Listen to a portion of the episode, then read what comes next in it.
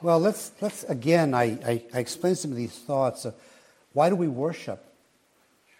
I think we worship to express praise for who God is, to exalt Him. And we worship to thank Him with grateful hearts for all that He has done for us. You know, we worship to draw near to the living God. We want to spend time in His presence. We want to experience heaven on earth. But just a reminder that we do all of this by invitation. By invitation. And that is my message this morning. The title of my sermon this morning is Missing Persons. My text is the Gospel of Luke, chapter 5, verses 27 to 31. I think behind me I have the sermon outline for your easy reference. Pray with me as I seek Psalm 19:14 to, to guide and direct me. So, Father, this morning, let the words of my mouth and the meditation of my mind, my heart, be acceptable in your sight, O Lord, my strength and my Redeemer. Amen. Amen.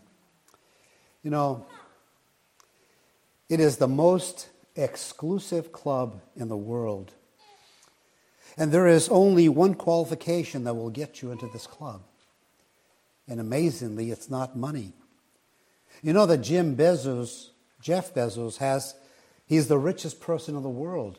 His net worth is $190 billion.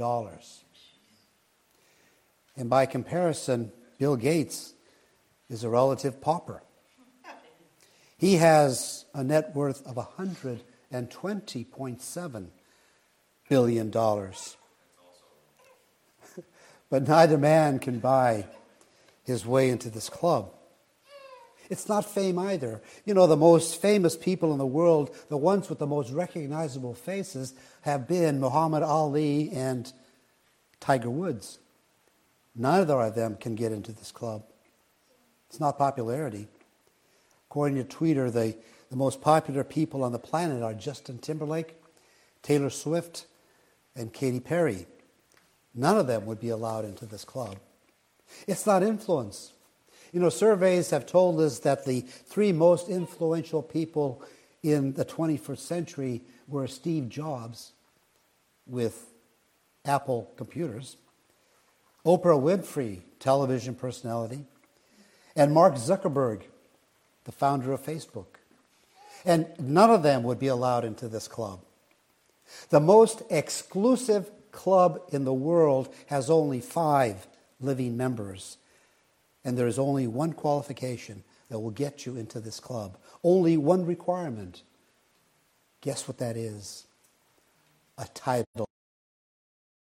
The title is President of the United States. The most exclusive club in the world is known as the President's Club. Now, there's another club that for me is far more fascinating, far more exciting, and far more important. And it is the most inclusive club in the world. That club is made up of followers of Jesus Christ. And the only requirement you must have to be a candidate to join this club is to be a missing person. A missing person is anyone who is far from God that can be invited to come near to God. There is an amber alert on anyone who is far from God. Jesus even said that the reason why he left heaven and came to earth was to find and rescue missing persons. He said in Luke 19:10, "The Son of God has come to seek and to save the lost." You know, at this point in our story, Jesus had already found his first missing persons. They were four fishermen. Peter, Andrew, James, and John. And he invited them to come and to follow him, and they did. He also told them that he wanted them to quit fishing for fish and start fishing for people. He wanted them to start looking for missing persons. Now, the question is what kind of missing persons are we to look for? What kind of a fish are we to go after? What the disciples were about to learn shocked their system to the core because, listen, everybody is to be invited to follow Jesus, and anybody can follow Jesus. Jesus has told his new friends what they are to do, and now he's going to show them how they're going to do it. And the same way he did it is the same way we are to do it. So, first, consider that we are to ask everyone to follow Jesus. Our text, Luke 5:27 states, "After that, he went out and saw a tax collector named Levi sitting in a tax booth, and he said to him, "Follow me." You know, the disciples thought they were just taking a nice little stroll on a beautiful day. And they had probably passed this tax booth many times, but unlike Jesus, they turned their heads and they refused to look at the man that was sitting there. And we are told that Jesus saw Levi. And the word saw in Aramaic is a very strong word. It means to stare and to focus on deliberately. In other words, Jesus stopped and he began to look this collector, this tax collector, up and down. Have you ever felt like someone was staring at you? And you know that what is even more uncomfortable is when you look around and you find out and realize that someone is. Now, by this time, the fame of Jesus was spreading rapidly, and there is no question that Levi knew who Jesus was. And then Jesus opens his mouth and says the last thing Levi ever thought he would hear from him Follow me. He was asking Levi to become a disciple.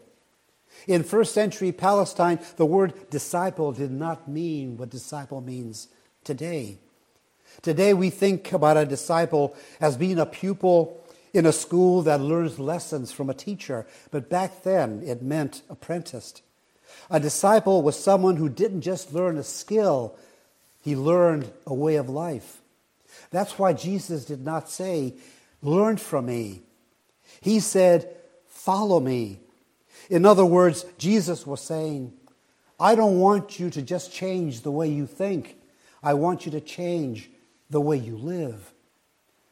There was something that was even more amazing both to Levi and to the four disciples.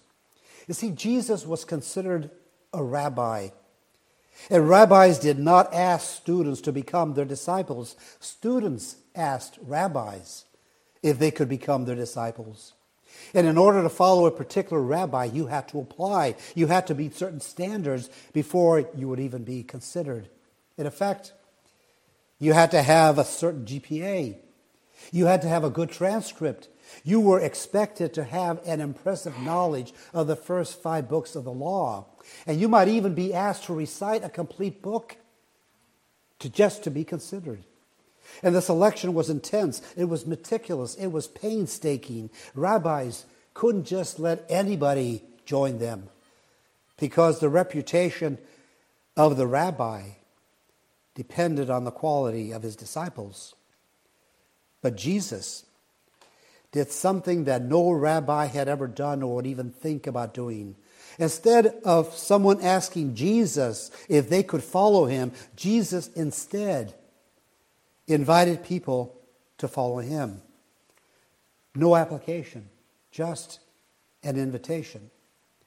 And though the disciples didn't get it then, they would get it later. What Jesus was doing with Levi was exactly what he wanted them to do with others.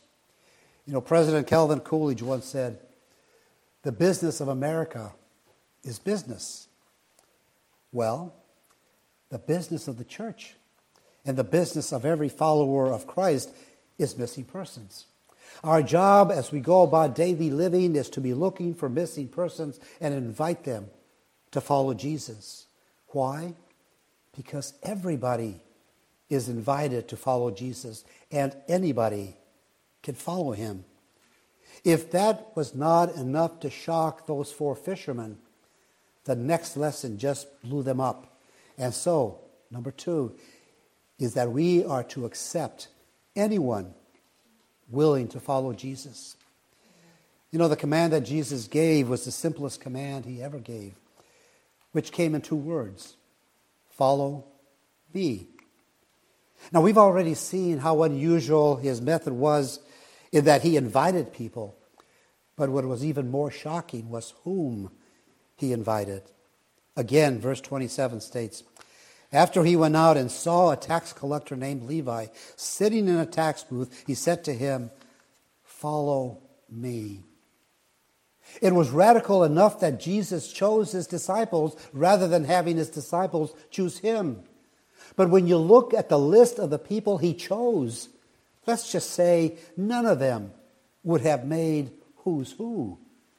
There wasn't a biblical scholar among them, not one strong leader, not a mover, and not a shaker. Not one of the apostles, not one of the twelve that he chose would have made anybody's got to have list. So far, just a bunch of poor fishermen. Now, all of the missing persons Jesus could invite. You would have bet your house and everything you own that there is one kind of missing person Jesus would have never invited. You would have put all of your money on Levi. Levi was a tax collector. He worked for the Roman government. The Romans collected their taxes through a system known as tax farming. They had divided all of Palestine into districts. Every district had a fixed tax figure that they had to pay. And then they sold that right to collect those taxes to the highest bidder. There were two categories of taxes that people had to pay. There were direct taxes, otherwise known as fixed taxes, which included the poll tax, which everybody had to pay simply because they were alive. There was the ground tax, which required one tenth of all the grain, wine, and oil that farmers produced. There was an income tax, which was 1% of all earnings. I'd like to go back to the good old days. But where tax collectors made their money was in indirect taxes. These were the duties and the tolls that allowed the tax collectors to rob you blind. The tax collector had the unlimited authority to tax anything he wanted to, such as taxing people for using a road, taxing imports, exports, be it food, fruit, or wine. And there was even a, a cart tax in which every wheel was taxed. And he could even open private letters to see if business was being discussed, and if it was, he would tax that. But here's the problem the problem was he could charge whatever he wanted over and above what the government required. And he could profit and pocket those profits. And there was nothing that anybody could do. And if you could not afford the tax that he levied, the tax collector would loan you money at an exorbitant interest. And if you couldn't pay that back, he would take what you owned, sell it, and pocket the profits.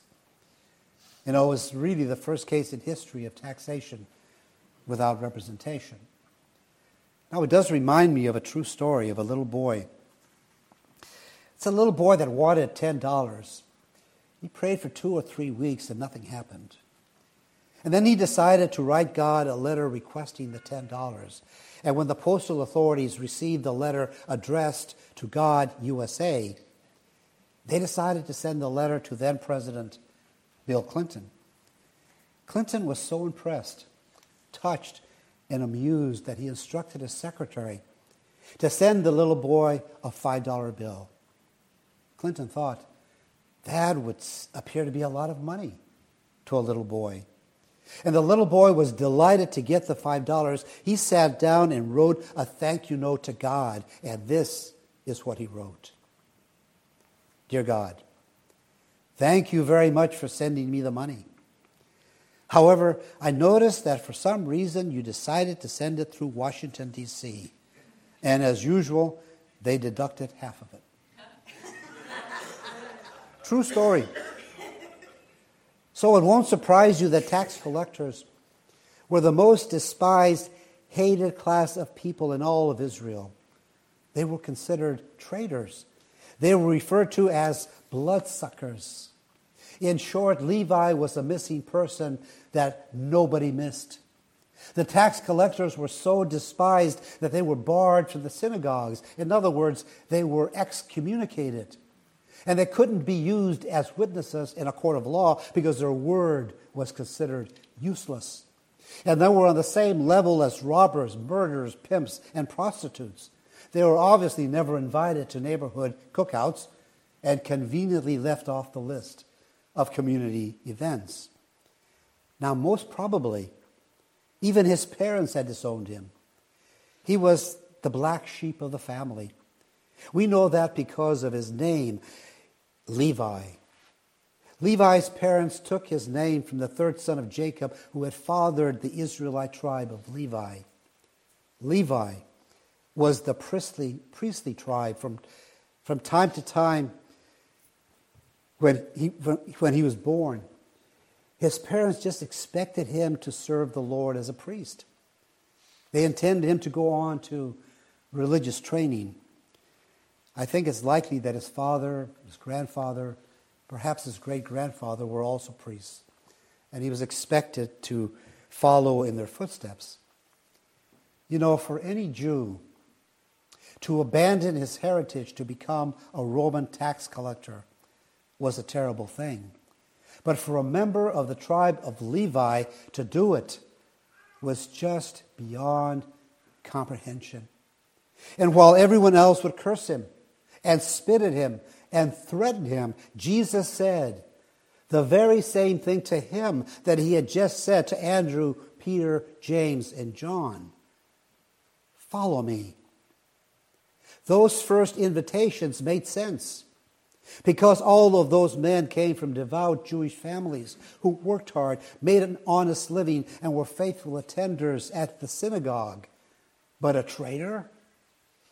Now, Jesus' choice of followers gets even more amazing. In the list of the 12 disciples that we find in the next chapter, chapter 6, we read in verse 15, and Simon, who was called the Zealot. Simon the Zealot was on the other end of the spectrum from Levi, the tax collector. He was a freedom fighter. He was a terrorist. If you wanted to hire someone to murder Levi, Simon would have been your man. In this band of brothers, you've got a tax collector considered a traitor on the one hand and a terrorist on the other. Not only does Jesus ask the least likely and the least loving to follow him, he even has a way of bringing them together. I want you to imagine this conversation. Simon, you are a zealot, a freedom fighter, a terrorist. You despise Romans and collaborators like tax collectors. Will you follow me? Yes, Lord. Levi, you are a collaborator, a tax collector, a traitor. Will you follow me? Yes, Lord. Great. Simon, you are rooming with Levi. How could such a thing happen?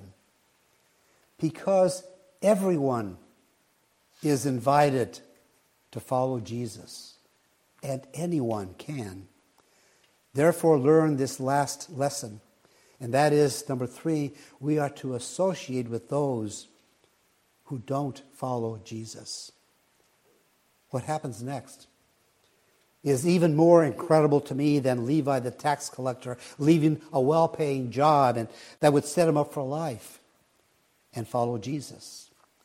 Our text, verse 29, states Levi gave a big reception for him, meaning Jesus. Big reception for him in his house and there was a great crowd of tax collectors and other people who were reclining at the table with them.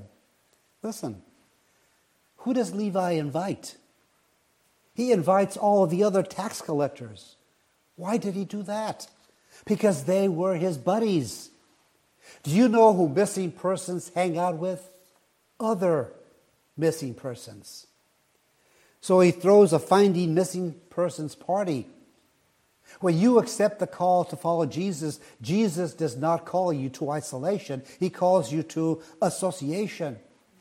You're not to avoid missing persons, but to go fishing for them, find them, and invite them to follow Jesus. Oftentimes, we don't go back to the old crowd, so we don't evangelize them. Listen, here is this big party going on with the most despised lowlife of all of Israel, and Jesus right in the middle of it. And someone has observed that people who were nothing like Jesus liked Jesus. And Jesus liked people who were nothing like him. And let me tell you why it is so important to associate with missing persons and to lovingly and gently and naturally introduce them to Jesus.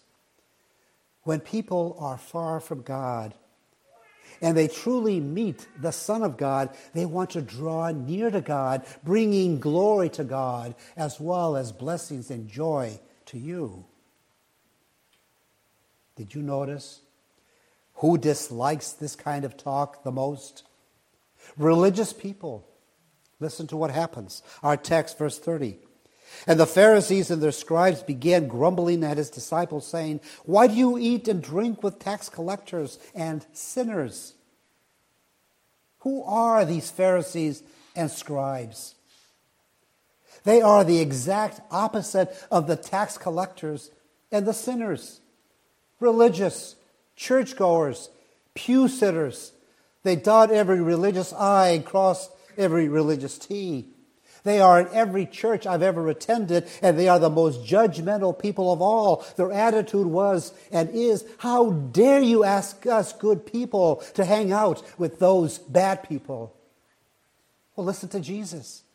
Our text, verse 31. And Jesus answered and said to them, It is not those who are well who need a physician, but those who are sick. These religious fanatics were farther from God than the people they thought were the farthest from God. There are two kinds of people in this story the people who thought Jesus was too good for them, and then there were the people who thought they were too good for Jesus. The first group becomes followers, the second group's group becomes failures. Listen, there is only one qualification to become a follower of Jesus. You have to be a sinner.